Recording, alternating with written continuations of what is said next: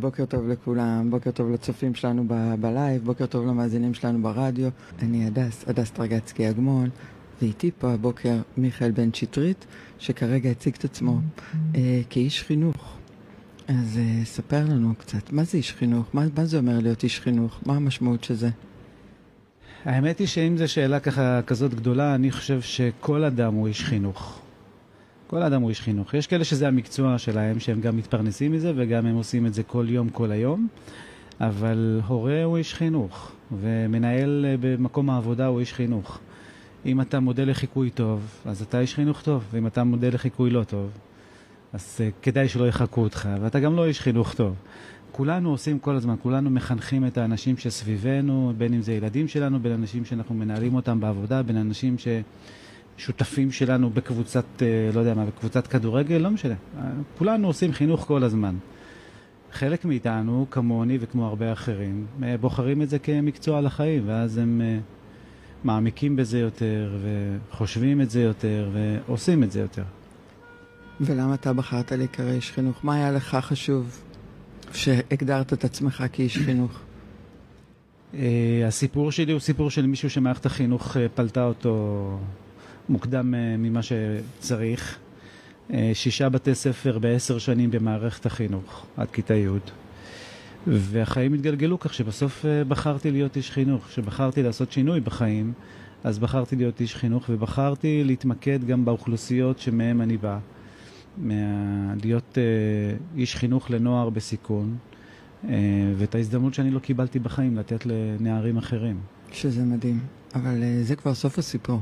שאתה כבר איש חינוך, שכבר ניהל והקים בית ספר, ואיש mm-hmm. חינוך אה, ב, ב, אה, בקריית מלאכי, נכון? היית, כן. אבל זה הסוף. וההתחלה הייתה שבגיל 12, קודם כל אתה אה, בן שמיני ל-11 אחים ואחיות. נכון. ובא אה, ממשפחה שהיא יחסית משפחה אה, דתית. כן, מזרחית, מסורתית, כן. ושלחו אותך בגיל 12 ללמוד בישיבה. נכון. כחלק uh, מאוד טבעי uh, באורח החיים, וזה לא משהו שאהבת. זה לא, כי זאת לא הייתה ישיבה שאני שייך אליה. זאת הייתה ישיבה חרדית, ליטאית ואשכנזית. ואני מזרחי, מסורתי ומרוקאי מבית שמש.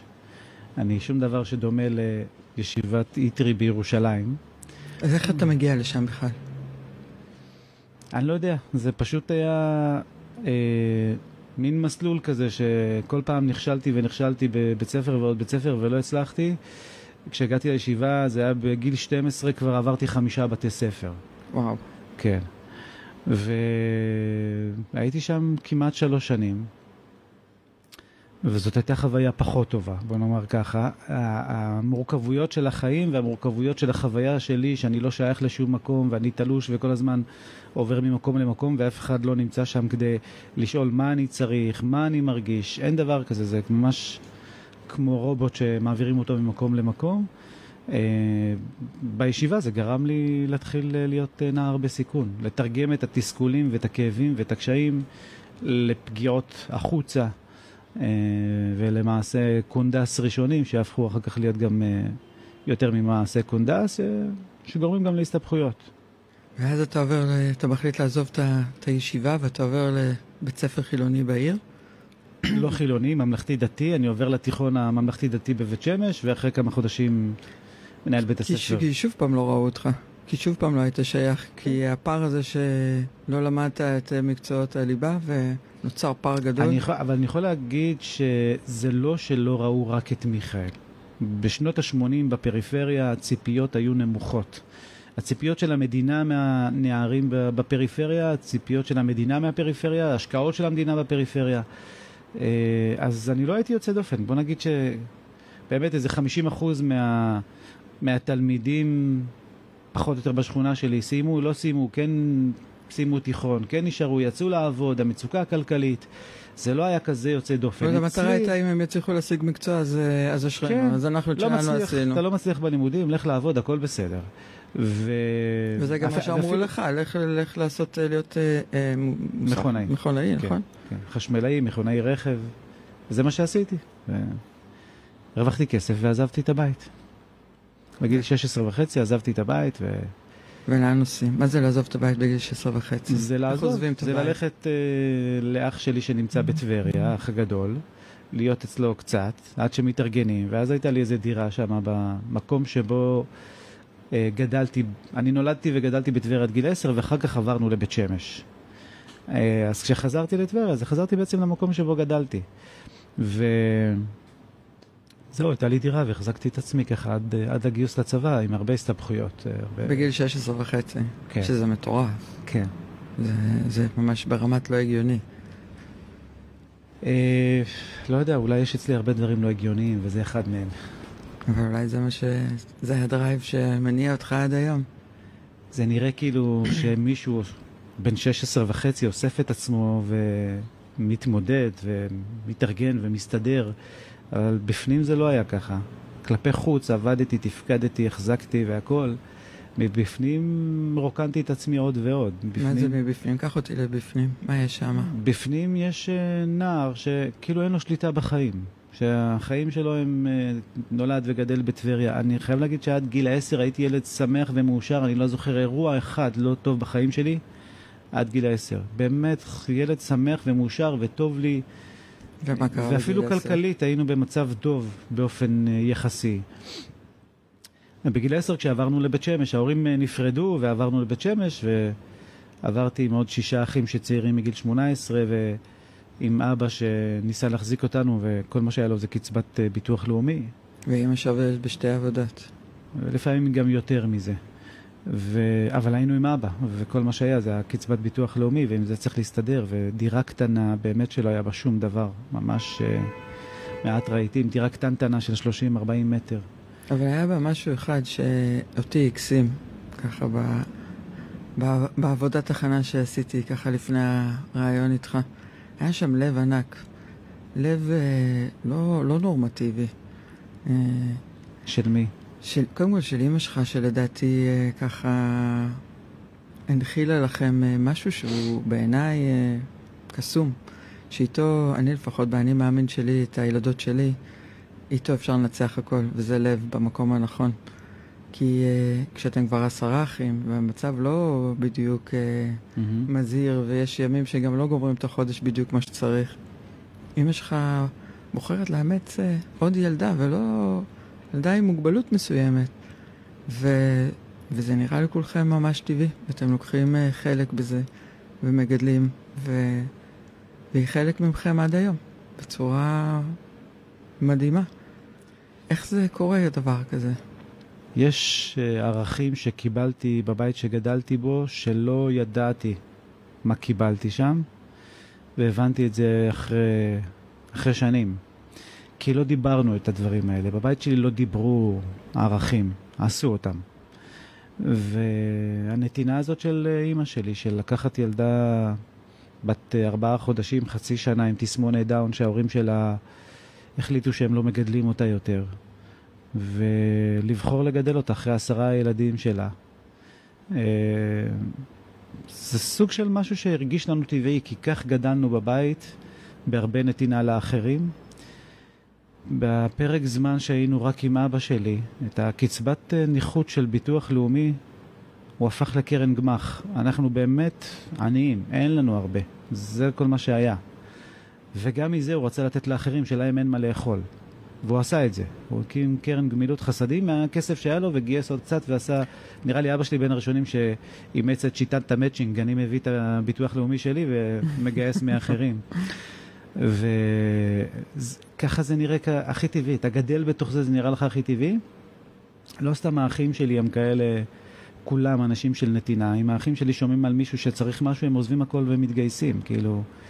יש לי... זה ערכי ליבה בבית, זה, זה אפילו, אין, אין אופציה אחרת חוץ מלתת, ואני חושבת שאני שומעת פה עוד משהו שהוא מעבר, זה, זה גם, אתם לא יכולים לא לראות. זאת אומרת שיש איזושהי עוולה או איזשהו משהו ש... או מישהו שזקוק למשהו, אז אתה יודע, הרבה פעמים אנשים, אני בטוחה שליד אמא שלך היו עוד אנשים שראו את אותה ילדה בת ארבעה חודשים לבד והמשיכו הלאה את היום שלהם.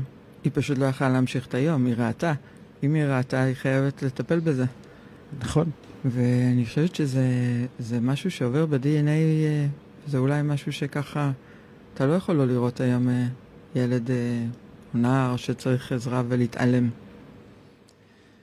אני חושב שבאמת, אני והאחים שלי אה, חיים מתוך הנתינה. זאת אומרת, אה, לא כולם נמצאים בעבודה שהיא אה, שליחות ציבורית כזאת או אחרת, חינוך. יש, אגב, כן, עוד כמה אחיות שעוסקות בחינוך, בסייעות, ו... אבל uh, הנתינה הזאת היא כאילו משהו שמניע, זה, זה משהו ב-DNA, זה, זה די ברור אצלנו בבית שאם יש uh, מישהו במצוקה וכאלה, אז uh, נרתמים ועושים את זה, זה... יש לי אח שנוסע כל איזה שבועיים לבית חולים סורוקה בבאר שבע, מבית שמש לבאר שבע, מתחבר למכשיר ומרוקנים לו טרומבוציטים מהגוף. כל שבועיים הוא עושה את זה. אין לי מושג איך הגוף שלו מחזיר חזרה את כל הכמות הזאת, אבל זאת הנתינה. זאת שזה... הנתינה, שהוא מפנה חצי יום ונוסע ונותן מעצמו. אה, שזה מטורף בפני עצמו. לא מכירים, לא מכירים משהו זה... אחר. ו... זה מאוד לא נורמטיבי. כן. וחבל, כי זה ערכים שאם כולנו נבין שאנחנו לא צריכים לעשות דרמות בחיים ולא צריכים, אה, אלא פשוט רק לראות ולהושיט יד קטנה למישהו אחר שזקוק לעזרה, כן. יכולים לשנות למישהו את החיים. בכל המקומות בהם עבדתי הייתי טוב. הייתי מכונאי טוב, הייתי ספר טוב, הייתי נהג משאית טוב, הייתי מורה, מחנך, מנהל, בסך הכל הייתי טוב. בעבודה אני טוב. אני חושבת שגם בלימודים היית טוב, אם סיימת את נכון. הבגרויות שאנחנו תכף נקפוץ לשם, ככה עושה ספוילר קדימה, הרי סיימת בהצטיינות גם את, את הבגרות שעשית אחר כך וגם את התואר, סיימת בהצטיינות, משהו שהוא ממש לא מובן מאליו. אז, אז בוא נחזור רגע אבל ל, לילד הברדקיסט שם בגיל 16 וחצי בטבריה שעובד בסנוקר ובמסעדות ולומד ספרות. כי מקצוע זה דבר חשוב, אז הוא לומד מקצוע. ותאר לי קצת את הילד הזה שם, שמחפש זהות בעיקר, לא? זה ילד שבנה לעצמו סיפור נורא מורכב. ומה הסיפור שרץ לו בראש? מה הסיפור שאתה מספר לעצמך? שלאף אחד לא אכפת ממני. עכשיו, זאת לא הייתה תמיד המציאות. אה, המציאות, בוא נאמר ככה, זה לא דבר ודאי. המציאות זה מה שכל אחד מפרש דרך המשקפיים שלו ודרך האוזניים שלו ודרך החוויה שהוא מגיע איתה למציאות הקיימת, בסדר? אז אני, עם הרגישויות שלי ועם החוויה שסחבתי איתי של לא שייך בשום מקום והכול, אני מגיע לשם בתחושה שלא אכפת לאף אחד ממני. וזה לא תמיד היה מדויק. ברור שלהורים שלי היה אכפת ממני, אבל ההורים שלי היו חסרי אונים, עם אחד כמוני, שהוא כזה מנהיג ומוביל, ובתקופה ההיא לקח את זה למקום לא טוב. וגם אה, שידרת כלפי חוץ, אני חזק, אני מסתדר, הכל בסדר, ובפנים כן, היית חלש, אבל בחוץ לא כן. שידרת שאתה במצוקה, לא ידעת לדבר, אני זקוק לא, לעזרה, לא, לכאורה אני מחזיק לעצמי דירה ואני עובד והכל, אבל uh, מבפנים, בתחושה פחות טובה. Uh, יש רגעים מכוננים כאלה בחיים, שיוצרים שינוי. כשאנשים אומרים, איך עשית שינוי כזה, איך הפכת מאחד שזרקו אותו מבית ספר, שישה בתי ספר בעשר שנים, איך הפכת להיות איש חינוך, איך הפכת, איך עשית איש ברזל, איך אתה עושה את הדברים האלה, איך אתה מסמן מטרות ומשיג. ואיך? ויש רגעים כאלה מכוננים שאולי מה שאני כן מצליח לראות, בשונה מאחרים, זה לראות איך הרגע הזה הופך להיות משמעותי אחר כך. זאת אומרת, לראות בזמן אמת, בלייב, את המשמעות של הרגע הזה שאני נמצא בו עכשיו. ואני זוכר שאני בן 16 וחצי, שיום שישי ראשון בדירה הזאת שלי, שהתארגנתי ככה, היו לי כמה דברים, קצת מיטה, ספה כזאת, כל מיני כאלה דברים. ויום שישי, ויום שישי בבית שאני גדלתי בו, זה יום שבו עריכות של שבת מהבוקר, בישולים ובישולים ובישולים. תחושת השפע היא ללא ספק מורגשת באותה כן, ארוחה. כן, בשישי שבת יש הרבה שפע, כי שבת מברכת את כל השבוע, אז ככה תופסים את זה, אז עדיף שבשבת יהיה הרבה שפע, גם אם אין הרבה כסף, יהיה שפע על השולחן ביום שבת. אז אני ביום שישי שם לבד, ואני לא יודע לבשל, אז אני פותח קופסה של טונה ומתחיל לאכול. וחושב על זה שכאילו האחים האחרים שלי נמצאים שם בבית בארוחת שישי, כמו שתמיד אהבנו, עם האוכל המיוחד שאימא שלי מכינה, עם דגים, ולמיכאל את הקציצות עם מה שהוא אוהב, ולהיט מה שאוהבת, ממש הרבה שפע. אני ראיתי שאימא שלך אה, 11 ילדים, אבל היא עושה לכל אחד את התבשיל המיוחד שלו ואת ה... כן. ו... ואני שם לבד פותח קופסת טונה עם דמעות בעיניים, ואני זוכר טוב טוב איך, איך אני אומר לעצמי, זה יהיה בסדר, אתה תסתדר, וכאילו שום דבר לא ישבור אותך. וזה כאילו מין רגע כזה שילד בן 6, נער בן 16 וחצי בסיטואציה מורכבת רגשית, אה, אומר לעצמו, מכאן ואילך אני fighter, אני לא, אני לא רק שורד, אני גם נותן fight, וזה באמת מה שהיה. עכשיו, לא היו לי את הכישורים והמיומנויות, זה לא לקח אותי מיד להחליט שעכשיו אני עושה שינוי ואני נרשם לבגרויות בגיל 16 וחצי או כאלה דברים. מה השתנה אחר כך? אבל כן הייתה לי תמיד היכולת להחזיק ולתת פייט ולהמשיך וכנגד כל הקשיים והאתגרים לעשות את הדברים שעשיתי בהמשך. וזה היה רגע מכונן כזה, ראשון אולי בתוך uh, סדרה של רגעים כאלה, שבאו גם אחר כך עוד uh, אירועים שאני יודע בזמן אמת זה רגע משמעותי. זה, לח... זה נשמע שזה נצרב uh, עמוק ב... כן. בחוויה שלך. אחרי זה כשהתגייסתי לצבא וחודש אחרי זה... קח אותי לסיטואציות ש... שהסתבכת, ש... שאולי היו אפילו מפחידות לילד לבד, להסתבך לפעמים עם החוק, אה, להיות בכל מיני סיטואציות לא נעימות. הם לא, לא עצרו אותך, הם לא טלטלו אותך, לא אמרו לך, רגע, אולי משהו פה אני עושה לא טוב. הם בעיקר היו שונים מהבית שגדלתי בו. זה בית שבו אנשים הם אנשים טובים. כאילו, אחים שלי הם שומרי חוק, אף פעם אף אחד מהם לא הסתבך או משהו כזה. ואני מסתבך בהסתבכויות של נער, נער בסיכון, נער בודד, שבעיקר, בעיקר זה סביב קטטות ואירועים כאלה, שאני לא יודע לעצור את עצמי, שאני פצצה של תסכול ואני פורק את זה במקומות האלה. אה, ולשמחתי זה, זה לא הגיע לכדי כתב אישום או משהו כזה, וזה, ואז קיבלתי באמת הזדמנויות נוספות. ו- ו- ולא משהו בסיטואציות האלה אמר לך, רגע, אני חייב לעשות פה איזשהו שינוי? לא אז. לא אז. לא אז. מתי כן? כשהתגייסתי לצבא, התגייסתי כנער רפול, וחודש אחרי זה כבר הגעתי לכלא, ואחרי חודש בכלא החלטתי שאני לא נשאר בצבא, וכמו שהייתי, פצצת כעס ועצבים ותסכול. כולם אשמים חוץ ממך. בערך, כן. ואני חוזר אה, ורוצה להשתחרר מהצבא, והמפקדת שלי בסיטואציה שהיא ככה מתעלה על הסיטואציה הזאת, ועל אה, מה שהיא רואה מול העיניים, הפרא אדם שמשתולל, והיא ניגשת, מחבקת אותי ואומרת לי, אני לא מוותרת עליך ואני לא מתכוונת לוותר עליך. וכנראה החוויה הזאת שוב פעם, באותו רגע כנראה הרגשתי שיש פה איזה רגע משמעותי. ו... האמנת לה. ותפסתי בו, וכן, ואמרתי לה, אני אראה לך שאני שווה את זה. ואז מתחיל עוד פעם גלגל נוסף שבו אני מנסה להיות הכי טוב שאני יכול. זה לא באמת משהו כל כך טוב באותה תקופה, אבל זה הכי טוב שאני יכול. אנחנו ו... רק יכולים לעשות את הכי טוב שאנחנו יכולים בכל רגע נתון, אנחנו יכולים לעשות משהו מעבר לזה. לא, נגיד, פעם. אני אומר ככה, תראי, מבחינת צבא ההגנה לישראל, פרויקט נערי רפול, לחיילי מכ"ם, מבחינת צבא ההגנה לישראל, הוא לא באמת צריך אותנו. כאילו, ההשקעה שלו... הוא צריך אותה, אתכם כ... כאזרחים טובים יותר אחר כך במדינה. אבל זה, לא, תפקיד של... זה לא תפקיד של הצבא. הבלבול פה, ומה שעם השנים, אחרי 40 שנה שיש את הפרויקט הזה, זה נראה מובן מאליו. החינוך והרווחה והמשטרה ומערכת בתי המשפט הם אלה שצריכים לעצור את ה... או לעזור למיכאל להיות משהו טוב יותר. זה לא הצבא, צבא נועד לתת לנו ביטחון צבאי כנגד האויבים שלנו. ומה שהוא עשה, הוא נתן לנו גם ביטחון אזרחי בפרויקט הזה, ביטחון אזרחי לתוך החברה הישראלית. ורפול, שהקים את הפרויקט הזה, הרמטכ"ל רפול, שאמר, זה צבא העם וישרתו בו מכל העם. אני לא מזיז את אלה שהם מורכבים וקשה להם ואין לי טעם להשקיע בהם כהשקעה כספית גדולה מדי בשביל מה שנקבל מהם. מה קיבל ממני הצבא בתמורה למה שהוא השקיע בי כל כך הרבה באותם השנים? לא, לא הרבה, בשירות הצבאי. אפשר היה לקחת מישהו אחר שיעשה את העבודה שלי כנהג בלי כל האופרציה וה, וההשקעה של חצי שנה של הכשרה להפוך אותי ליותר נורמטיבי וכאלה דברים.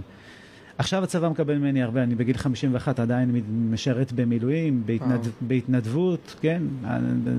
הפטור ממילואים מגיע בגיל 40 ואני עדיין עושה את זה ועושה את הכי טוב שאני יכול. כי באמת, אני מחזיר לצבא שהציל אותי. הצבא, הצבא עשה לי את השינוי בחיים, המפנה האמיתי הגדול בחיים התחיל שם. ככה סיימתי שירות צבאי, ואחרי זה...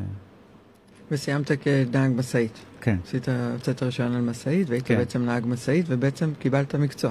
קיבלתי מקצוע ועבדתי בו והתפרנסתי יפה ועבדתי טוב מאוד. נכנסתי לאזרחות אחרת לגמרי מאיך שנכנסתי לשירות הצבאי. באמת אחרת, כי מה היה אחר? למדתי לסיים מסגרת. פעם ראשונה בחיים שלי אני מסיים מסגרת כמו כולם. מתגייס לצבא, מסיים מסגרת, לא רק שלוש שנים, שלוש שנים וחודש, כי ישבתי כלא, חודש בכלא, אז הייתי צריך להחזיר את זה. אז אפילו נתתי קצת יותר.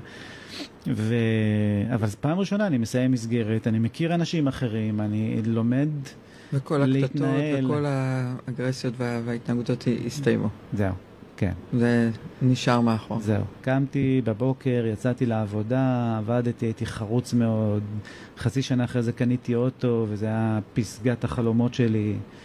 ו... שיא ומאוש- החופש. מאושר ושמח ועובד ומרוויח והכל טוב. ו... ואז מה קורה? ואז אה, בגיל 23 אני מכיר את רבית, שחיינו בעולמות שונים, מרחק של רבע שעה נסיעה מבית שמש למושב תל שחר, אבל זה עולמות שונים לגמרי. והמפגש איתה וההיכרות עם איפה החבר'ה. נפגשתם? אה, לקחתי אותה טרמפ במשאית. באמת? כן. והמפגש איתה וההיכרות עם העולם שבו היא חיה ועם האנשים האחרים גרם לזה שראיתי, אני בהרצאות שלי מספר שזה, שזה היה הדבר שגרם לי לקבל השראה ו...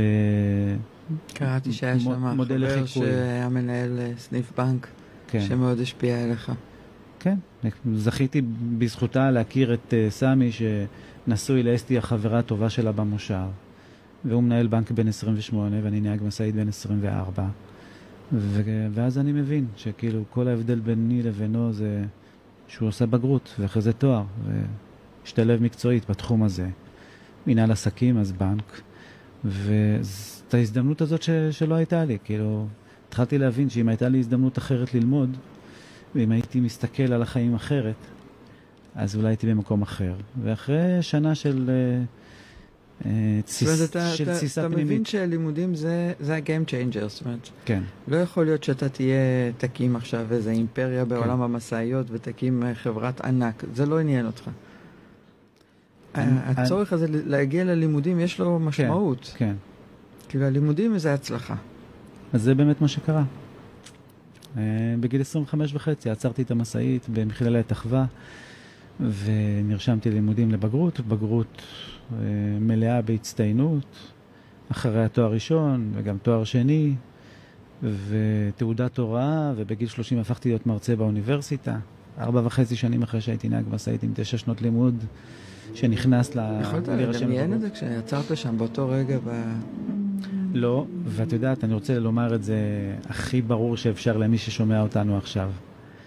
אני לא סיפור הצלחה של מישהו שבאותו רגע יכול היה לראות לאן זה ילך.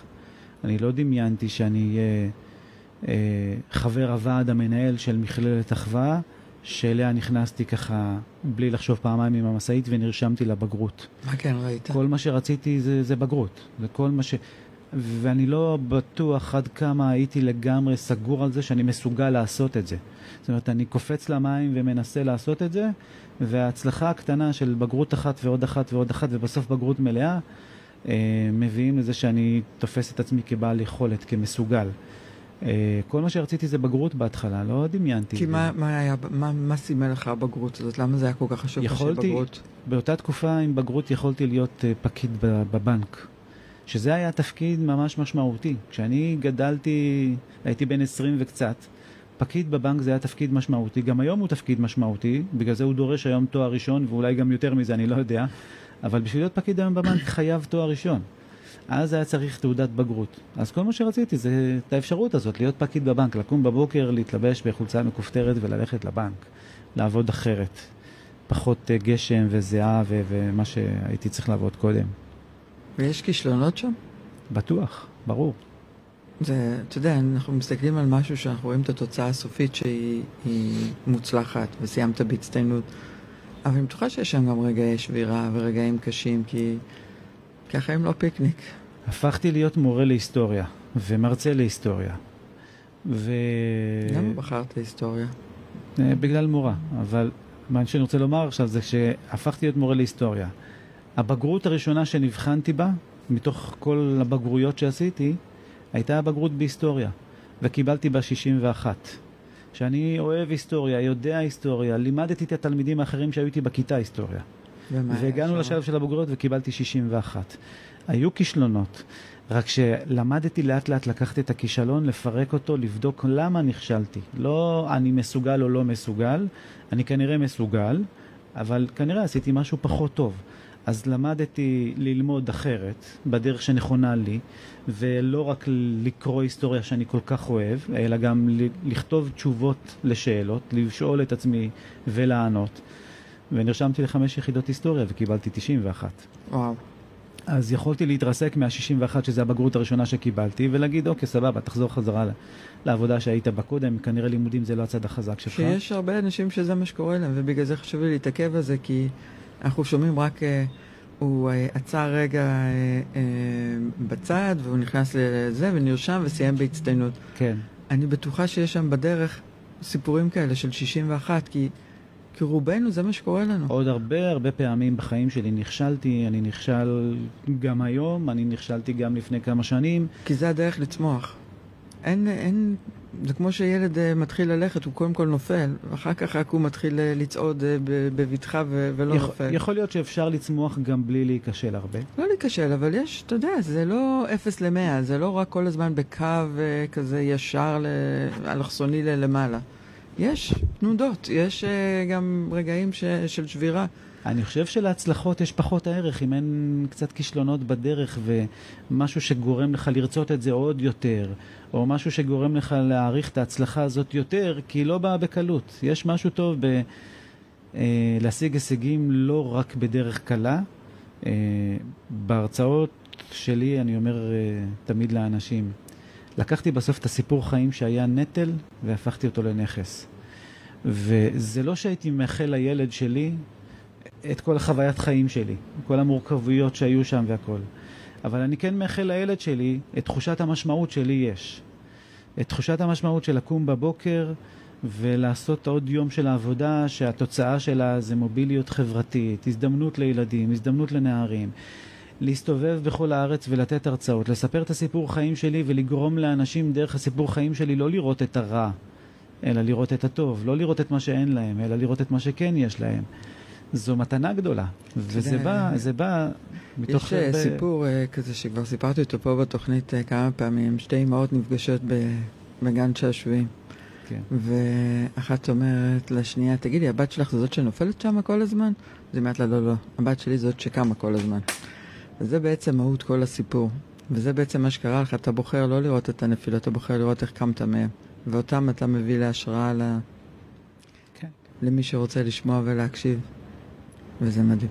לטובת אלה שלא שמעו קודם, בלייב בפייסבוק, או רק הצטרפו עכשיו, אני חייבת לספר את הסיפור איך אני uh, נתקלתי בך. ולפני חמש שנים נסעתי ככה לקניון לאסוף משהו ברחובות, ונקלעתי uh, לראיון מרתק ברדיו איתך, והוקסמתי, כמו שאני מניחה שמי ששמע אותנו עד עכשיו, uh, נשאב לקסם המיוחד הזה שלך, ועצרתי uh, בצד לשמוע עד סוף הרעיון, כי אמרתי לעצמי, אני חייבת את השם של הבן אדם הזה, אני חייבת לפנות אליו ולראות איך אני משתפת איתו פעולה. והיית השראה מטורפת לעשייה שאני עושה היום uh, בפנימייה, ובאותו זמן עוד לא עשיתי את זה, באותו זמן רק עבדתי ככה נקודתית עם נוער בסיכון שהגיע אליי לעבודה, ו... לאורך השנים עבדתי עם הרבה נוער, הרבה נוער בחלקם בסיכון, היו שולחים לי מהרווחה לפעמים אה, כל מיני נערים ואמרו לי, תנסי לראות מה אפשר לעזור פה. וניסיתי, ולאט לאט בניתי מתודות עבודה, וכששמעתי אותך אמרתי, אני חייבת לקחת את הדבר הזה ולעשות איתו משהו יותר. ואז פניתי למנהל הכפר והצעתי לו את השיטות עבודה שלי, אבל הייתה השראה לחלוטין שלי, ואותה שיחת אה, רדיו מקרית ששמעתי אז אם המטרה שלך כאיש חינוך היא להשפיע על אנשים, אז הנה השפעת עליי. ואני מקווה שבזכות ההשראה הזאת שנתת לי, אה, השפעתי על אה, אחרים בדרך, ואני יכולה לתת לך נחת מזה. היו לי בפרויקט לפני הקורונה מעל 120 ילדים שעברו אה, דרכנו בפרויקט, אז, אז תודה אישית על אותו רעיון. והיום, חמש שנים אחרי, אני סוגרת מעגל ואתה מתראיין אצלי, וזה עבורי כבוד גדול. זה ככה לטובת אלה שהצטרפו אלינו עכשיו ולא שמעו את זה קודם. אז תודה. תודה. ואנחנו אה, ככה נחזור רגע לשלב הזה שאתה עוצר באחווה, אה, כשאתה נהג משאית, ואתה מחליט שאתה רוצה ללמוד ולעשות בגרות, והמטרה הראשונית היא להיות אה, אולי פקיד בבנק, כי זה היה נראה לך עבודה מאתגרת ונחמדה ושונה ממה שאתה עושה עד אותו רגע. ואתה עוצר, נרשם ללימודים, ואיך אה, משלמים על כל זה? אני ככה, יצא לי לקרוא שעבדת במלא מאוד עבודות לא פשוטות כדי לממן את כל הדבר הזה. כשסיימתי את הבגרות אה, ונרשמתי לתואר הראשון, אז אה, עבדתי, התואר הראשון היה באוניברסיטת בן גוריון. ועבדתי בלילות על משאית. חילקתי כוסברה, נענה, פטרוזיליה בשוק מחנה יהודה בלילות. ואיך הגעת לזה? שכן במושב שהוא חקלאי, אז עבדתי אצלו, הייתי ככה קם בשעה שלוש אה, בלילה, שלוש לפנות בוקר. אמ, לוקח משאית, ממלא אותה ב, בירק, ונוסע מחלק את שוק מחנה יהודה. ואחרי זה בשש בבוקר כבר אצל אה, רמי לוי שיווק השקמה, הסניף הראשון והיחיד שהיה לו אז בתלפיות. זה בער בשנת 97 ככה. ותמיד בהרצאות אני אומר לאנשים, אתם יודעים, תשימו לב, כל האימפריה של רמי לוי זה מהכוסברה והנענה שלי. וזהו, בבוקר, ומגיע חזרה למושב, שם את המשאית, מתרחץ, ויוצא ליום לימודים. ועבדתי במקביל גם בניקיון, ובאבטחה, בלילות שמרתי, בלילות של סוף השבוע, חמישי, שישי, שבת, בכניסה למושב. אה, שם למדתי למבחנים, בלילות שככה מ-12 בלילה ועד 5 בבוקר. אה, וגם מדי פעם, ניקיון, ניקיון של בית ספר, כל מיני דברים. ואתה יודע כבר בזוגיות אה, משמעותית, וחיים משותפים אני, עם רבית? אני גם אבא כבר. אתה כבר אבא גם. כן, אני אבא לאופיר, הבן הבכור שלנו, כן. אני זוכר את המוטיבציה שהייתה לי מדבר אחד.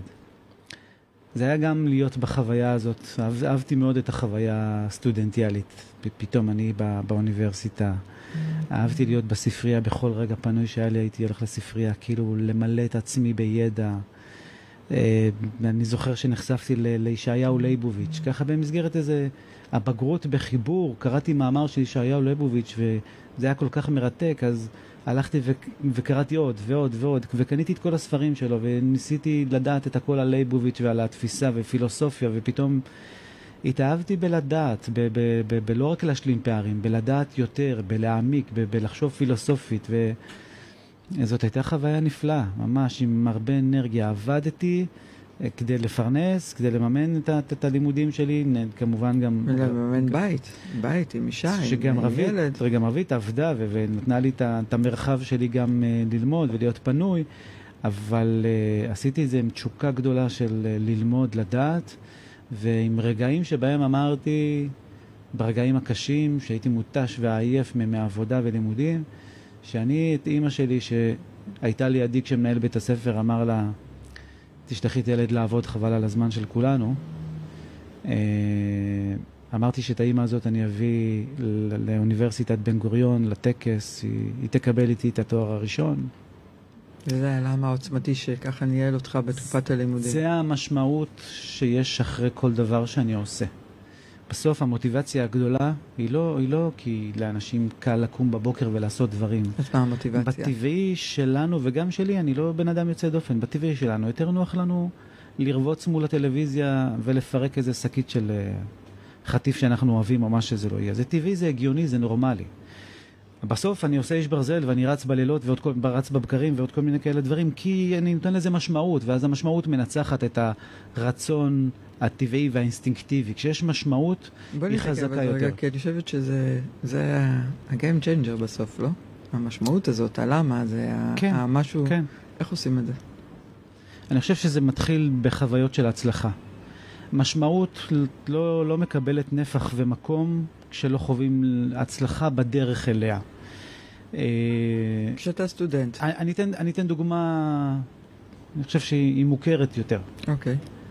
אין שום סיבה הגיונית לנפתלי בנט ולניר ברקת שעשו אקזיטים ויש להם, אם הם רוצים, את היכולת לקחת יאכטה ולטייל בעולם עד סוף הימים שלהם. אין להם שום סיבה הגיונית להיות בכנסת 24-7 במלחמות האלה ובקרבות האלה. לא הייתה שום סיבה הגיונית לניר ברקת עם כמה מאות מיליונים שהוא הרוויח, ללכת להיות ראש העיר של ירושלים ולהתעסק בקרבות שבין חרדים לחילונים ובניקיון של העיר הזאת ובדברים כאלה. אין לו שום סיבה הגיונית לעשות את זה. יש שם משמעות גדולה שהוא קיבל מתוך הדבר הזה.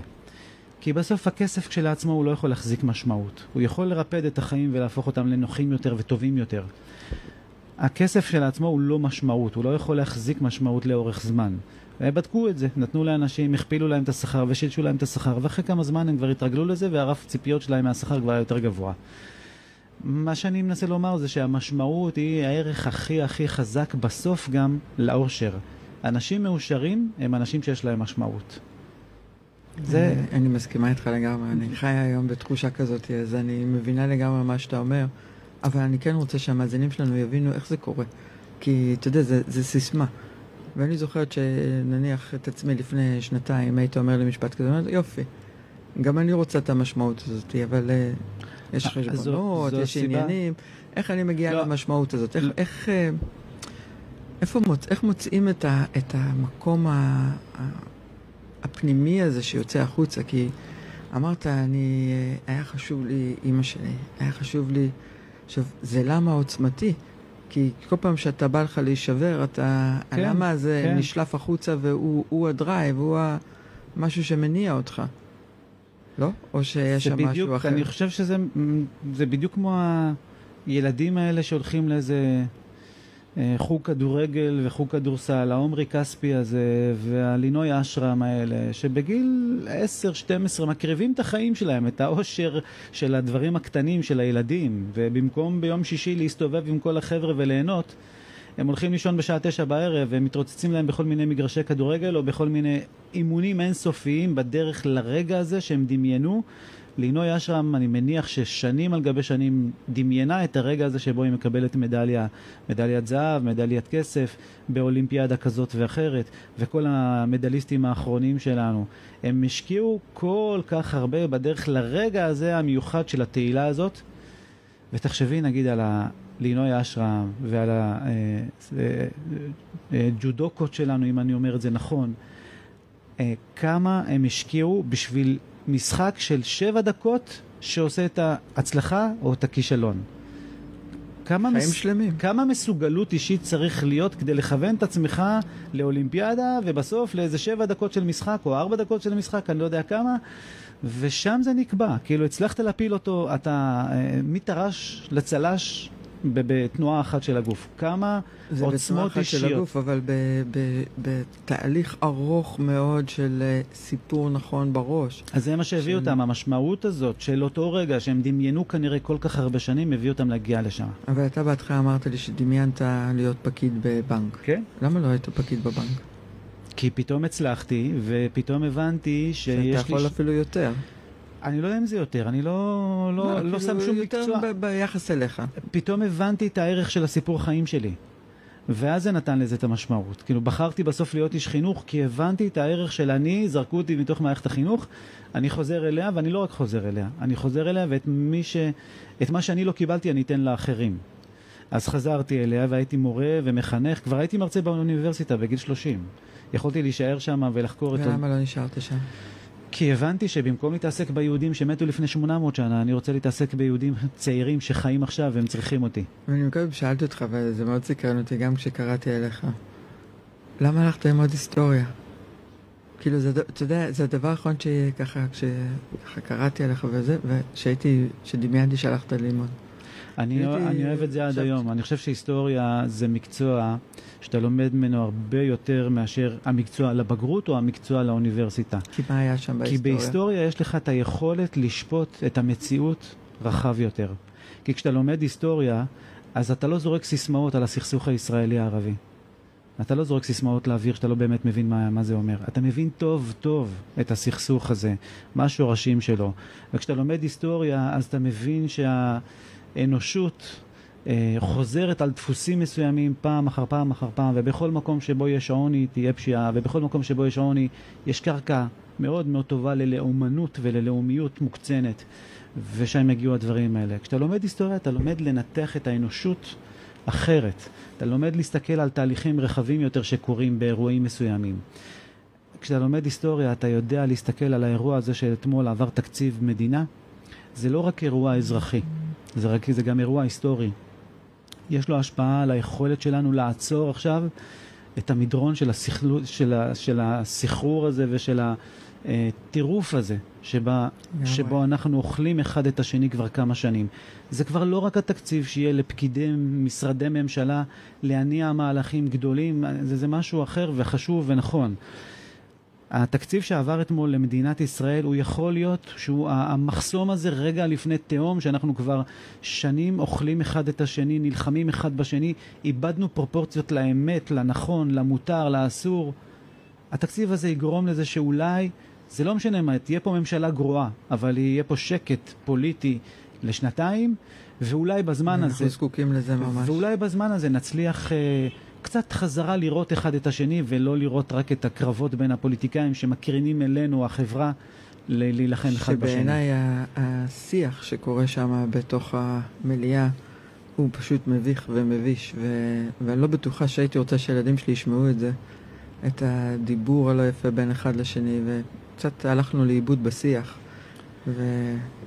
ובעיניי זה כשהאמת, כשהאמת הולכת לאיבוד, או כשהאמת כבר לא רלוונטית, בשיח של אנשים שעומדים מול מצלמה, מול מסך, משקרים בלי שום, בלי שום התלבטות. עכשיו, אני בכלל לא מדבר לא ימין ולא שמאל, שלא ייקחו את זה. הצדדים, זה... זה... זה מכל... כשאנשים איבדו את היכולת לעמוד מול מסך ולומר את האמת, האמת לא רלוונטית, זה מקרין לחברה.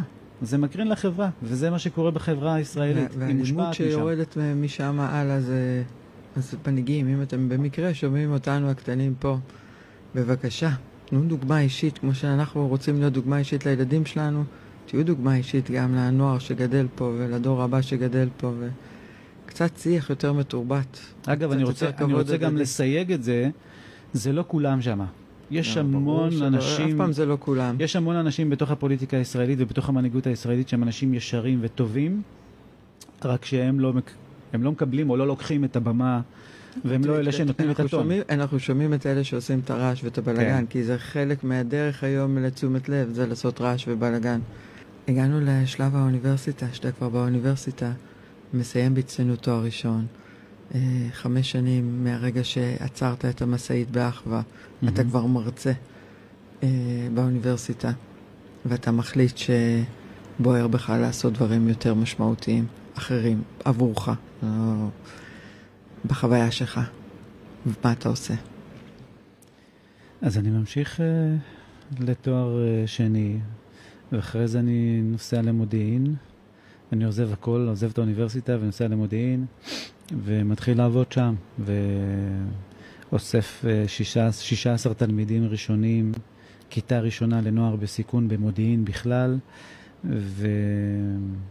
מתוך 16 תלמידים בכיתה הראשונה הזו שהקמתי, אה, סיימו עם 14 סיימו עם בגרות מלאה, ותלמידה אחת בוגרת של הכיתה הזאת היא רופאה, אני חושב, כן, בבית חולים שיבא, בת 31, סיימה לימודי רפואה לפני שנה.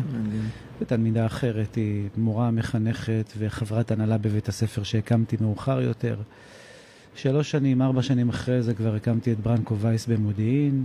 בדרך עבדתי בו זמנית, גם אספתי את הילדים שמורכב להם וקשה להם, אבל גם לימדתי את הטייסים אה, אה, וכל המצליחים במיוחד לעתיד. אה, וזאת הייתה מתנה, זה מתנה לעבוד עם אלה וזה מתנה לעבוד עם אלה, מתנה לעבוד ברמת מצוינות גבוהה ומתנה לעבוד עם אה, חבר'ה שיגיעו לרמת המצוינות הזאת, אבל הם צריכים סולם קצת אחר. וזהו, הקמתי את בית הספר, בגיל 39 הפכתי להיות מנהל בית ספר. זה לא סתם מנהל בית ספר, זה הקמת את הבית ספר, הבנתי, לא? הקמתי וניהלתי אותו שש שנים, הוא נבחר לאחד מעשרת בתי הספר הטובים בישראל, הוא שבר שיאים ש... של אה, הישגים לבתי ספר מהסוג שלו. 80 אחוזי זכאות לבגרות, לבתי ספר כאלה הממוצע הארצי הוא 30 אחוזי זכאות לבגרות. לא שאני חושב שהבגרות תהיה חשובה, אבל זה נתון שכאילו מראה את רמת ההישגיות שהייתה בבית הספר. אה, ו- ומאות ואלפי תלמידים קיבלו הזדמנות שאותה אני לא קיבלתי. בזכות הבחירה הזו שלי, להיות... לא מוותר על אף תלמיד, ואתה עומד שם בפתח, ואתה מקבל את התלמידים, ואתה דואג שהם לא יאחרו, ושהם... אה, כן. ואי אפשר לחרטט אותך, עומד בבוקר, אה, נותן להם חיבוק, מקבל אותם בחיבוק ובמילה טובה, יודע כל מה שאפשר עליהם, אה, הופך את, ה... את העולם כדי לספק להם את התנאים הכי טובים להצליח, ודורש מהם באותה המידה מחויבות וכבוד ומשמעת.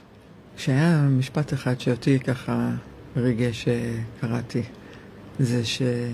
שהם אהובים בלי תנאי. נכון. שיש להם מקום, שהם שייכים למקום, קודם כל הם אהובים. כן. לפני שהם צריכים להוכיח את, ה... את עצמם בכלל, תנאי סף, אתם אהובים ויש לכם מקום ואתם שייכים. Mm-hmm. המקום הזה הוא מאוד עוצמתי, מאוד חזק בבית ספר. כשיש שורש כזה שאדם מרגיש שהוא אהוב קודם כל ללא תנאי, הוא פנוי ללמוד, הוא פנוי ל... זה עושה משהו אפילו טוב יותר. כשאתה אומר את זה כל הזמן, אתם אהובים בלי תנאים, אין קשר למה תוציאו איזה הישגים, תפקוד, נכעס עליכם, נתווכח, לא משנה מה. אתם אהובים, זה לא מטיל ספק ב, ב, באהבה שלנו אליכם כאנשים. וכן, חינוך, לא צריך להתבייש, חינוך עושים באהבה. לא צריך להתבייש זה בזה. זה השורש. זה השורש. זה... אה, אה, אה, לא, אפילו אני אומר על הצד המקצועי של הדבר הזה. כשיש אהבה בין אנשים, יש יותר יכולת לקבל את האתגרים שאחד מציב לשני. כשאתה לוקח נער, אתה מאתגר אותו, באמת. אתה לוקח נער עם הרבה כישלונות שהוא סחב איתו, ואתה מביא אותו לתיכון, ואתה שם לו רף גבוה, גבוה מאוד. אתה מאתגר אותו, וכדי שהוא יהיה מסוגל להתמודד עם האתגר הזה, הוא צריך להרגיש...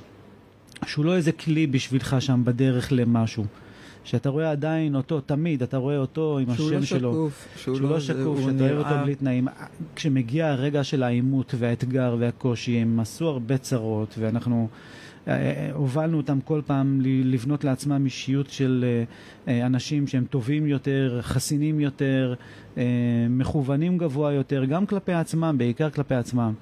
אה, אז ברגעים הקשים האלה, זה שהם ידעו שזה לא קשור לכמה אני אוהב ומעריך אותך ואני אלחם על הכל כדי שאתה תישאר פה ותסיים פה והכל, זה עשה את העבודה הרבה יותר קלה. הם היו הרבה יותר מכוונים, הם לא, לא בעטו סתם ככה בלי סיבה, הם בעטו כדי לקבל עזרה. ולא... ואתה היית שם לתת להם, אתה וכל הצוות המדהים. אני והצוות הנפלא והמדהים שהיה סביבי, כן, כן. אני, אני רק ניצחתי על התזמורת. את הכל עשו האחרים. אה, נתת שם את ה-DNA, אני מניחה. בסדר, כן, זה התפקיד של אה, מנהל בית ספר. מנהל בית ספר זה מנהיגות לפני כל דבר אחר. לפני הכל מנהיגות. ואיך לא מוותרים על הילדים האלה? מה יש שם? שמים, שמים את המשמעות הגדולה לפני הכל. אתה לוקח ילד שחווה כישלון ועוד כישלון ועוד כישלון, ואתה מסתכל רגע על הסיבות שיש לו לקום בבוקר ולהגיע לבית הספר, ואתה מבין איזה משמעות גדולה זאת. אה, לתת לו הזדמנות טובה יותר, אני אשתף בדרך אחרת. לפני שבוע חגגתי יום הולדת.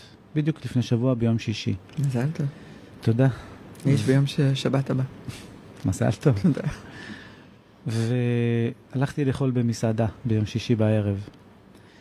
והייתה שם תלמידה, בוגרת בית הספר, בת 25. מקסימה ונהדרת, אני לא יודע אם אני יכול לומר את השם שלה. וכשראיתי את, אותה שמה, היא אחמ"שית. אז ישר ככה קראתי לה בשמה, וחיבקתי אותה, והיא חיבקה אותי, וזה חיבוק ארוך כמו תמיד, זה חיבוק ארוך וחזק, ואתה תמיד מסניפים אחד את השני, תמיד התלמידים אותנו ואנחנו אותם. ומי שהיה איתי שם בשולחן שאל, מה, כזה קשר יש לכם? כאילו, המנהל בית ספר שלך. והיא סיפרה שזה לא מנהל בית ספר רגיל, זה מנהל בית ספר שגם עשה לי פן בפולין, כי הוא יודע, כי הוא ספר לשעבר, אז הייתי צריכה פן, אז הוא עשה לי פן בפולין. אני לא מאמינה לך שעשית את זה. ברור שכן, כי, כי מה, בפולין היא צריכה פן, היא הייתה, היא הייתה במצוקה, בטח, היא ילדה יפה וצריכה להיות כזאת. אז עשיתי לה, ועכשיו... עוד לא שמעתי אף פעם. עכשיו אני מספר לך, למה אני מספר עליה? כי פתאום החוויה הזאת, עכשיו אני ידעתי מראש מה אני הולך לקבל אחר כך כל החיים מהבחירה הזאת, ללכת להקים בית ספר כזה ולנהל אותו בצורה אחרת, ב-DNA אחר, שבו אין, אין מחיצות בין מנהל בית ספר לתלמידה או מנהל בית ספר לתלמיד אחר, אין מחיצות, זה אהבה ישירה ובלי מחסומים. זה גם מה שנתן את המשמעת הגדולה שיכולתי לדרוש מהם, ואת הכבוד שדרשתי מהם וקיבלנו מהם, כל הצוות החינוכי. כי זכית בכבוד, לא דרשת את הכבוד. נכון. אה, והחוויה הזאת שאני מדבר איתה, ואני אומר לה, ומה את עושה? עכשיו, אני יודע שהיא עושה תואר ראשון, ואני יודע בדיוק במה היא עושה תואר ראשון, כי אני מעודכן והם בקשר כל הזמן, תודות לפייסבוק וגם לקשר טלפוני. אבל אז היא מספרת לי שהיא החליטה להמשיך לתואר שני ברצף, לא לעצור. אז קחי סיפור של ילדה, היום בת 25, לפני שמונה שנים הגיעה לבית הספר, אני מנהל בית הספר שלה, שהקים את בית הספר מתוך הסיפור חיים שלי וחוויית חיים שלי, מתוך הבחירה הזאת לתת הזדמנות שאותה אני לא קיבלתי, זה משמעות אדירה בשבילי. והנה בתוך שמונה שנים, מנערה שלא תפקדה, אני זוכר טוב מאוד את הריאיון איתה. אני גם אמרתי לאנשים שישבו איתה, אני זוכר טוב מאוד את הריאיון איתה כשהגיעה לבית הספר. בלי להפליל פרטים אישיים, אבל בגדול. היא סיפרה בדמעות, בדמעות, בדמעות של נערה כואבת מאוד, את החוויה של, מנהל, של מורה שאמרה לה, לא יצא ממך שום דבר. מחנכת, לא מורה, שלא יצא ממך שום דבר. ומעכה אותה לגמרי. ולחשוב על איזה דרך היא עברה בתוך שמונה שנים. היא תכף מתחילה, היא תסיים השנה את התואר הראשון שלה, והיא תתחיל תואר שני, היא עובדת, מנהלת, מחמשית, אה, אה, היא תסיים את התואר שלה והיא תעבוד בתחום שלה, משאבי אנוש ופסיכולוגיה. אין דברים נהדרים כאלה, באמת, זאת חוויה... סיפוק. אני, אני אכלתי שם כמו טווס, זה יום ההולדת שלי, זה כאילו מתנה גדולה ליום ההולדת. אכלתי שם כמו טווס כזה מנופח בחוויה של משמעות ואושר גדול, כי, כי ככה זה לפגוש את זה. לדעת שאותו רגע שבחרתי לעזוב את האוניברסיטה ולא להיות דוקטור להיסטוריה של עם ישראל, של תולדות היהודים במצרים, הפאטימית במאות ה-11 וה-12, זה חשוב, אני אוהב את זה עד היום, כן? אבל לעזוב את זה, ולגעת באנשים. וללכת להקים את בית הספר הזה בשביל הילדה הזאת, ולראות אותה איפה היא נמצאת היום, ולדעת שהיא הפכה להיות רופאה, והיא הפכה להיות, והם הם, הם משיגים הישגים פנטסטיים, וזאת חוויה מופלאה. אני מקשיבה לך, ועולה לי כל הזמן בראש, ואני אומרת, למה אי אפשר לשכפל את זה הלאה? למה אי אפשר לשכפל את זה לתיכונים אה, כמו שאני למדתי בהם, שזה יותר מפעל לציונים, ו... למה אי אפשר לשכפל את זה? את יודעת, אני פה עומד ומספר, אני פה יושב ומספר את הסיפור שלי. אבל את החוויה הזאת, את מה שעשינו עם הילדה הזאת, שהיא דוגמה אחת למאות של ילדים שהיום עדיין, של תלמידים שנמצאים שם היום בבית הספר, את החוויה הזאת עשו מורים, שגם הם סוחבים איתם את החוויה המופלאה הזאת. המחנכת שלה זאת אסנת. אסנת הזאת יודעת שהיא עשתה משהו מופלא עם התלמידה המדהימה הזאת, כי היא שם בדיוק עם הלב הגדול שלה. נתנה את כל מה שרק אפשר בשביל הילדה הזאת. את הרגעים הקשים שהיה צריך לחבק אותה ולתמוך בה, וברגעים שהיא בעטה כדי לבדוק אם זה באמת המקום הנכון לה. עשתה אסנת. כאילו, מאות, עשרות uh, רבות של uh, מורים שמחנכים, שהיו שם איתי בבית הספר. אבל זה אצלך בצוות שלך, ואני מדברת על זה בהיבט היותר רחב, בהיבט היותר, uh, אתה יודע, יש כל כך הרבה תיכונים במדינת ישראל. למה ילדים מתפקששים שם, למה עדיין מדברים בשיח הזה שממך לא יצא שום דבר? למה עדיין יש שיח כזה כי כשלמנהל בית הספר יש 2,000 תלמידים או 1,500 תלמידים, הוא לא יהיה מה שאני יכולתי להיות עם 150 תלמידים. זה לא יהיה. הוא לא יכול להיות שם נגיש להם. וכשלמורה בכיתה יש 40 תלמידים, הוא לא יכול להיות מה שהמורים שלי היו עם 15 תלמידים. וכשהמערכת מכוונת לבגרות כמטרה, אז זה מה שיקרה. ואצלי בבית הספר, הבגרות הייתה התוצאה. המטרה היא לבנות אצל הילד חוויית שייכות, תחושת הערך עצמי, תחושת מסוגלות, לספק לו חוויות של הצלחה, כי בהצלחות האלה אנחנו בונים את הביטחון העצמי. ומהביטחון העצמי שהיא קיבלה ובנתה, היא, היא, רצתה ללכת לתואר ראשון, והנה התואר השני והיא תמשיך יותר מזה. שזה מופלא בעיניי, כי אני חושבת שהגיעה העת שהמערכת תשתנה קצת, ואתה בעולמך היום מביא את הקדמה ל... ל... למערכת. כן, אני מנכ"ל של העמותה. רגע, אהובה, זכותך, האמנתי בזה, הגעתי להישגים למרות הגיל שלי, אמונה... אה, בזכותך, שלא... זה אליי, וואי, איזה כיף, תודה. אה, הגעתי להישגים למרות הגיל שלי, אמונה ורצון. אה, אהובה שלי, כמה מדבר, מדבר אליי בזכותך. אה, זה חוזר על עצמו. אוקיי. יפה. תודה, תודה ארז, איזה כיף, כן, וואו, תודה רבה, איזה כיף השיתוף, תודה. אה, כן, גם אני לא מוותרת לאנשים ומאמינה בהם ללא תנאי. אני חושבת שזה הבסיס. זו מתנה גדולה. זו מתנה גדולה בשבילנו. זאת אומרת, בבית ספר תמיד ההורים היו אומרים, בית הספר הזה זה מתנה, ואני אומר להם, לא, לא, הילד שלכם הוא מתנה לבית הספר. במקום לקום בבוקר וללכת לעוד יום עבודה במקום אחר, קיבלתי את ההזדמנות לקום בבוקר, להגיע לבית ספר, לקבל חיבוק מעשרות רבות של תלמידים, ו- ולהתחיל יום עבודה שכל כולו זה, זה תמיכה וליווי ורגעים של חסד ורגעים קשים ורגעים טובים. הכל המכלול השלם הוא משמעות אחת גדולה, ואתה מסיים יום עבודה, בדרך חזרה שם שיר במוזיק, בטל, באוטו, ונהנה כי נתת עוד יום שכל כולו משמעות והזדמנות, ואירוע ועוד אירוע, וטקס ועוד טקס, ושנה ועוד שנה, ועוד מחזור של תלמידים שמקבלים תעודת בגרות, והולכים לצבא, ועושים שינוי בחיים, ואני רואה איפה הם נמצאים כל הזמן. זו תחושה אינסופית של אה, סיפוק, סיפוק והנאה ו- ומשמעות. ו... אין כיף גדול מזה. Mm-hmm. אתה יודע שהחבר'ה שאצלנו, אתה יודע, אני אמנם לא בחינוך, אני ככה עושה חינוך uh, במעקף דרך עולם העסקים. את כן בחינוך, אמרתי לך, כולנו עושים חינוך לגמרי, כל הזמן. לגמרי, כן. לפחות משתדלת. אז הכיף הזה שפתאום uh, מזמינים אותי לקורס מ"כים, לבוא לראות את הבוגרים, או כל מיני, אתמול נסעתי, הבאתי אותם לאשדוד, חבורה שצמחה אצלי. אתה שומע את השיח ביניהם, אתה שומע, אני, הלב שלי מתרחב. אבל uh, אני כן רוצה לדבר ולהספיק uh, לדבר איתך על, ה...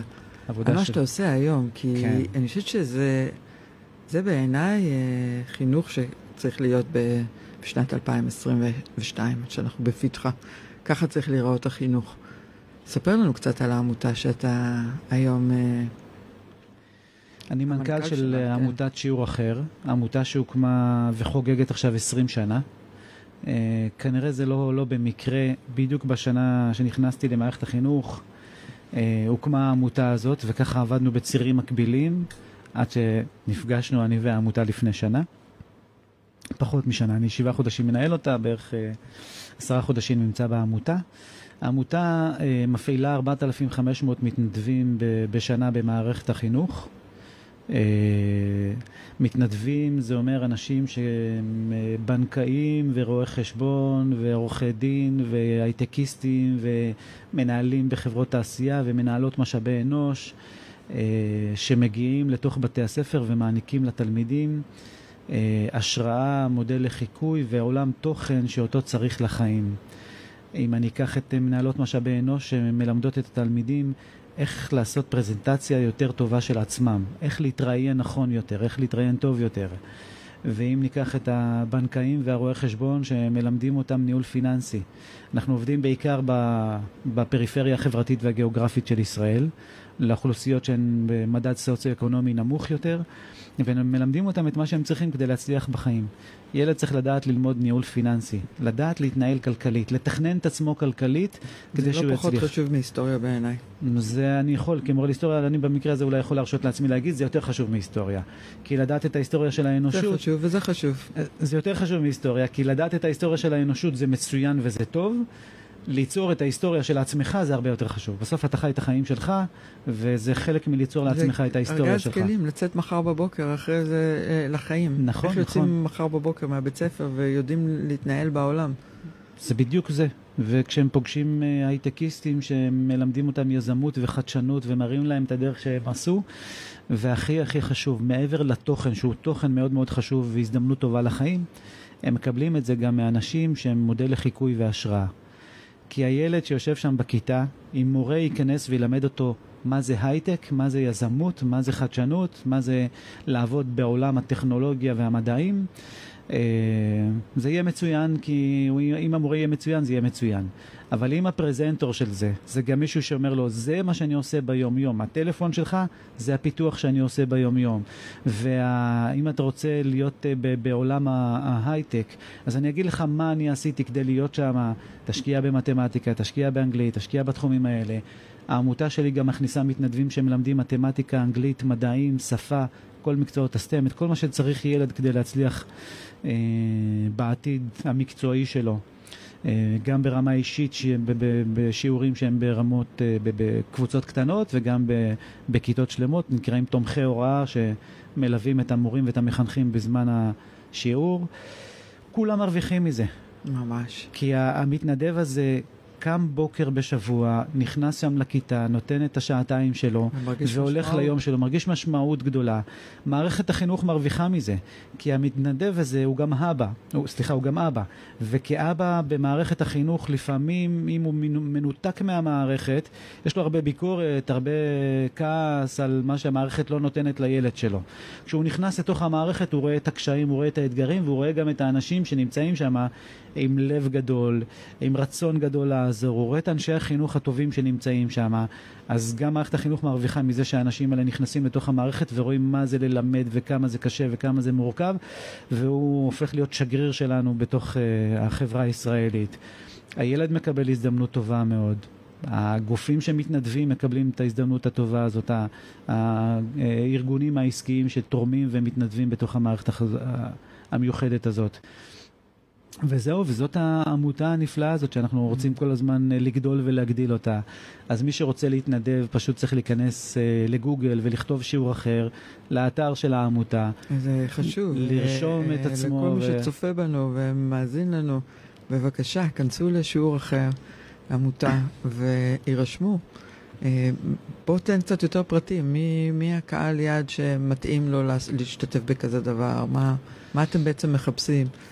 גופים, ארגונים עושים את זה באופן אה, אה, ארגוני. כל מי שרוצה נכנס, כל מי שרוצה להתנדב ויש לו תואר ויכול ללמד מתמטיקה, אנגלית, מדעים, שפה, אה, יכול להיכנס להירשם ואנחנו נכוון אותו למקום הנכון. אנחנו עובדים בפריסה ארצית בכל הארץ. חייב תואר? כן, כדי ללמד את המקצועות האלה חייב תואר. ולא לא משנה, תואר בכל תחום שהוא. תואר ראשון אה, זה מצוין. אם מישהו, אה, יש לו עולם תוכן מיוחד, סיפור חיים מיוחד, שהוא רוצה גם אותו להביא, אז שייכנס ויירשם שם, אנחנו נעזור לו לבנות את ההרצאה שהוא אה, יכול, את השיעור שהוא יכול לתת לתלמידים, כי לא פחות חשוב מהכל זה המודל לחיקוי וההשראה. אה, ההשראה שקיבלתי בזה שפגשתי את סמי, שהוא מנהל בנק ומבוגר ממני בארבע שנים, ההשראה הזאת גרמה לי לרצות ללכת ללמוד לבגרות ולהיות פקיד בבנק. וההשראה בדרך גרמה לי לעשות, ללכת ללמוד לתואר ראשון ולתואר שני, וההשראה הזאת גם הובילה אותי ללמוד קורס ניהול ומנהיגות באוניברסיטת הרווארד בארצות הברית. וואו. כן, והילד הזה ש... אה, נזרק מבית ספר ובגיל 26 למד ABC, בסוף בגיל 46 מגיע לאוניברסיטה, להרווארד business school, לבית הספר למינהל עסקים של אוניברסיטת הרווארד. שזה וואו, כן, וואו, ולומד שם קורס אה, ניהול ומנהיגות ומסיים אותו בהצלחה. בהרצאות שלי אני תמיד אומר שאני כנראה הבן אדם היחיד בעולם שיש לו גם תעודה של הרווארד וגם תעודה של וולה ולוריאל, שהוא גם מעצב שיער והוא גם אה, בוגר הרווארד אה, מדופלם. אה, זאת ההשראה, באמת, זה הרגעים האלה שבהם הסתכלתי על אחרים ואמרתי, זה מה שאני רוצה לעשות, זה מה שאני רוצה להיות. וזה כל כך חשוב שאנחנו נותנים את זה לתלמידים האלה. אה, במסגרת העמותה שלנו, שחוגגת, כמו שאמרתי, 20 שנה של עשייה פנטסטית, נהדרת, ואנחנו נעשה את זה הרבה יותר גדול, הרבה יותר אה, אז בעצם את, אתם צריכים תרומות רק ב... אה, במתנדבים, או שאתם זקוקים גם לתרומות כספיות? אנחנו, או... אנחנו עמותה, עמותות זה... חיות על uh, תרומות ופילנטרופיה. אז בואו תנצל את הפלטפורמה הזאת, כי אני חושבת שזה אחת העמותות היותר חשובות. Uh, זה בעיניי ציונות, אני רואה בזה ציונות בשנות האלפיים. אני אנצל את השתי דקות האלה להסביר למה זה כל כך חשוב. בקלות אפשר לחשוב שמה שאנחנו עושים זה nice to have. כאילו זה העשרה, בקלות אפשר לחשוב את זה. ואני אומר שאני, לזכותי אפשר לומר שיש לי איזה סיפור חיים, שכשאני אומר משהו חינוכי, אז הוא גם מבוסס לא רק על מה שלמדתי באוניברסיטה, אלא גם מה שלמדתי באוניברסיטה של החיים. כן, שזה לומדים שם הכי הרבה. יש לי הרצאה כזאת עכשיו, חוכמת הסנדוויצ'ים, אתה יודע, חוכמת הרחוב שלמדתי. ש- שלומדים שלמדתי ב- מתוך העשייה, מתוך השטח, מתוך לחפור ב- ב- אה, באדמה ו- ו- לומדים שם המון. אז אני יודע כמה בסופו של דבר מה שאנחנו עושים הוא הדבר הזה שמשנה את התודעה של הילד. כל מה שאנחנו רוצים לעשות אצל ילד זה לא לגרום לו להצליח כשיש אנשים טובים סביבו. זה לא חוכמה.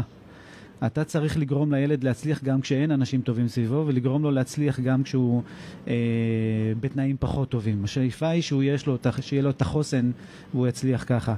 וזה מה שאנחנו עושים כשילד מקבל השראה, כשילד מקבל מודל לחיקוי וכשילד מקבל מיומנויות וכישורי חיים, אז הוא יעזוב אחר כך את המסגרת הבית ספרית עם הרבה יותר יכולות והרבה יותר אמונה בעצמו והרבה יותר תחושת מסוגלות, וזה יהפוך אותו לווינר ולפייטר ולאחד שינצח את האתגרים בחיים. וזה כל הסיפור. זה אנחנו, בסוף כן. זה כל הסיפור. כן. ההשראה הזאת, החשיבה הזאת, האמונה בעצמך. והיעדים שאתה שם לעצמך ומתחיל לפנטז עליהם. ו... והיכולת להכיל כישלון, כי כשאתה עובר הצלחה ועוד הצלחה ועוד הצלחה, אז כשיש כישלון אתה יכול להכיל אותו, אתה יכול לקחת אותו וגם ללמוד ממנו. אה, שזה וזה... דיברנו קודם, ואני, וחשוב לי להדגיש את זה עוד פעם ועוד פעם, כי אני חושבת שזה... אנשים מפספסים את זה. יש כישלונות בדרך, לא mm-hmm. הכל... Uh, זה רק הישגים ו- והצלחות. יש הרבה דרך, יש, זה, זה מסע כל פעם, כל תהליך כזה ויש, זה מסע. ויש גם הצלחות שאתה לא מכוון אליהן והן מגיעות מעצמן. ואצלי... צריך אצ... לעצור גם להודות עליהן ולראות אותן ו- ולהגיד אותן. אנחנו שוכחים, אה, זה לפעמים נראה לנו מובן מאליו, ההצלחות הקטנות האלה. אנחנו לפעמים מתעלמים מהן ולא יודעים לעצור להודות עליהן, וצריך. צריך תמיד להכיר תודה על הטוב שיש לך. כי זה drive טוב להמשיך ולנסות להשיג יותר. וצריך אה, גם לדעת שאתה תעשה את כל מה שאתה יכול להצלחה קונקרטית שאתה יכול להגיע אליה, ותדע שהיא גם משפיעה על דברים אחרים בחיים. ההצלחות הכי גדולות שלי זה הילדים שלי. יש לי שלושה בנים מקסימים ונפלאים. אולי נכשלתי, לא הצלחתי להביא בת לעולם שכל כך רציתי, אבל הצלחתי ששלושה... היית צריך את הרביעית פשוט, אני הרביעית, אני ההוכחה שברביעית זה עובד. אה, אוקיי, לא ידעתי. אחרי שלושה בנים. אבל כאחד שגדל בבית עם 11 אחים, אז אני 11 אחים ואחיות, אז אמרתי בוא תעצור פה. אה, וזו הצלחה שכאילו אני, היא באה מתוך זה שהפכתי להיות אדם אחר, אז גם לילדים שלי יכולתי לתת דברים אחרים. ו... ואפשרת להם אה, להיכשל? בטח. בטח. לא שזה מה שרציתי, אבל הם לימדו אותי, הילדים שלי, שלכל אחד יש את הדרך שלו לעבור. ואם אני חשבתי שאני עשיתי את השינוי והילדים שלי יהיו מכונות הצלחה, אז הם לימדו אותי, הילדים שלי, שאולי להזכיר לי שחלק מההצלחה זה גם להיכשל, וחלק מהערך הגדול של ההצלחה זה שזה יבוא לא בקלי קלות. אה, ויש לי הצלחה גדולה עם הילדים האלה ברמה הערכית. יש לי ילדים מדהימים ונפלאים שהם אה, מאוד מוכשרים, השני, השניים הגדולים, אחד סגן מפקד ספינה בחיל הים והשני היה מפקד בסיירת חרוב. אה, אבל לפני הכל הם אנשים, הם חברים נפלאים לחברים שלהם, הם אנשים טובים, הם ילדים מאוד מעריכים ואהובים. ו... כן, יש הצלחות אחרות שהן נגררות ותוצאה של שינוי כזה שאתה עושה בחיים. אין נחת גדול יותר מזה. כן. אנחנו mm-hmm. עוד מעט uh, ככה לקראת סיום כבר, אתה יודע, וואו. זמן עובר מהר כשנהנים פה. כן. Uh, אז לטובת אלה שככה רק הצטרפו פה עכשיו, אז אתם פה איתנו בשידור live בפייסבוק, בהדס למינוף עסקי ואישי, ועל התוכנית החיים זה לא פיקניק, אבל לפעמים כן, ברדיו ליפס, רדיו אינטרנטי, רדיו שמשדר ב dot com. התוכנית הזאת, למי שלא הספיק לשמוע אותה וירצה לשמוע אותה מההתחלה, תהיה בעוד רבע שעה אחרי שנסיים את השידור, אה, היא תעלה לארכיון. אה, ניתן לראות את זה גם, אה, נשאר אצלי בדף הפייסבוק וגם בדף הפייסבוק הפרטי שלי, הדס דרגצקי אגמון באנגלית, או הדס חדש, דרגת סקי הגמון בעברית. יעלה בקווה בימים הקרובים גם ליוטיוב, לערוץ שלי, הדס דרגת סקי הגמון בעברית. אז אה, אחרי שהתחלנו את כל ה... זה, ונחזור רגע לשיחה המרתקת שלי פה עם אה, מיכאל בן שטרית, מיכאל איש חינוך, מנכ"ל עמותת, אה, תזכיר לי את השם של העמותה שאני... שיעור לא... אחר. שיעור אחר. כן. אה, ו... אה, נכון, כתוב לי פה מול העיניים. כבר אמרתי לך, דיסלקטית לא תמיד רואה את הכול. לפני זה דיברנו על הדברים הנפלאים שהעמותה הזו עושה, ואני, ככה, יש דרך להגיע אליכם? אתה רוצה שנפרסם טלפון או... פשוט לכתוב בגוגל שיעור אחר, נכנסים לאתר, יש שם מקום להירשם, ויחזרו אליכם. וגם איך לתרום שם, אם מישהו רוצה לתרום, ו... כן. אז uh, לכל מי שרוצה, בבקשה. Uh, אבל מיכאל, אתה גם, uh, את כל הסיפור האישי המרתק שלך, אתה מעביר בהרצאות. כן. ספר לי קצת על ההרצאות שאתה עושה. לפני בערך שמונה שנים הבנתי שאני לא רוצה להסתפק את המסרים שיש לי ואת התפיסה שלי ואת הדרך שעברתי להעביר רק לאנשים שאני בא איתם בקשר ישיר, התלמידים שלי, המורים, ו... ואני רוצה להפיץ את זה לעוד, החוצה, ליותר אנשים, לתת ליותר הורים, תלמידים, אנשי חינוך, את האפשרות uh, לראות משהו אחר, לתת תקווה, לתת uh, את ה... הביטוי הזה, את הסיפור חיים הזה שהוא ביטוי לזה שאפשר להצליח ואפשר גם לעשות חינוך אחר ו- ומכל זווית שמסתכלים על זה הורים, תלמידים ואנשי חינוך. וזה מה שעשיתי. התחלתי לתת הרצאות לאנשי חינוך, משם זה עבר להורים ואחר כך גם לתלמידים. ועם הזמן זה כבר הפך להיות הרבה יותר מזה, זה הפך להיות uh, מספר הרצאות uh, בתחום של חינוך ומנהיגות ומצוינות ומשם זה גם הפך להיות הרצאה מאוד פופולרית גם במגזר העסקי, ציבורי, ונותן את זה בכל הארץ, ואפילו אה, הוזמנתי לכנס חינוך במקסיקו לתת שם את ההרצאות וואו. שלי, וכן. ובאמת, כאילו, יש דברים שאני לא דמיינתי שאני אגיע אליהם. לא, לא חשבתי שיום אחד יזמינו אותי למקסיקו, לא חשבתי ש... אה, אני אהיה בצוות כזה, בפורום אה, מיוחד שנפגש בבית הנשיא אחת לכמה חודשים ובצוות כזה מייעץ והקמתי עוד עמותה, אני שותף כאילו בהקמה ואני חבר ועד מנהל של עמותה נוספת. אמ, את יודעת, אחד הרגעים שבאמת כאילו הבנתי אה, כמה רחוק זה יכול להגיע וזה לא רק אה, בידיים שלך, זאת אומרת, גם ההצלחות לא רק בידיים שלך, לפעמים הן באות אליך. לפני בערך שנה פנתה סופר נני, מיכל דליות, אה, ואמרה, אמרה, התקשרה אליי ואמרה לי, תשמע, יחד עם שרון פאר, שהוא גם כן מומחה לנוער, והם אמרו לי, אנחנו כותבים ספר על 18 אנשים אה, מוצלחים במיוחד במדינת ישראל, ואנחנו רוצים להכין להורים ספר המתכון לגידול ילדים מוצלחים. ואנחנו בחרנו אותך יחד עם כל מיני אנשים אחרים, יחד עם עידן. זה אחד המחמאות הכי מרגשות ש... כן, יחד עם עידן רייכל, ועמרי כספי, וערן זהבי, ולינוי אשרם, וחברת הכנסת אה, הדרוזית, והטייס האתיופי הראשון, וכל מיני אנשים אה, אה, מאוד מיוחדים. ואני, לי זאת הייתה התרגשות מכיוון שזה מין, מין הכרה כזאת ש... אני כבר בקטגוריה של האנשים הטובים שמדינת ישראל שמחה שיש לה אותם. ודבר נוסף, כי זה מין אה, אה, נחת לאימא שלי, אה, שתיבדל לחיים ארוכים, והיא בת 82, ומין נחת על זה שהיא גידלה ילדים מוצלחים, שהיא בחינוך שלה נתנה לנו דברים טובים.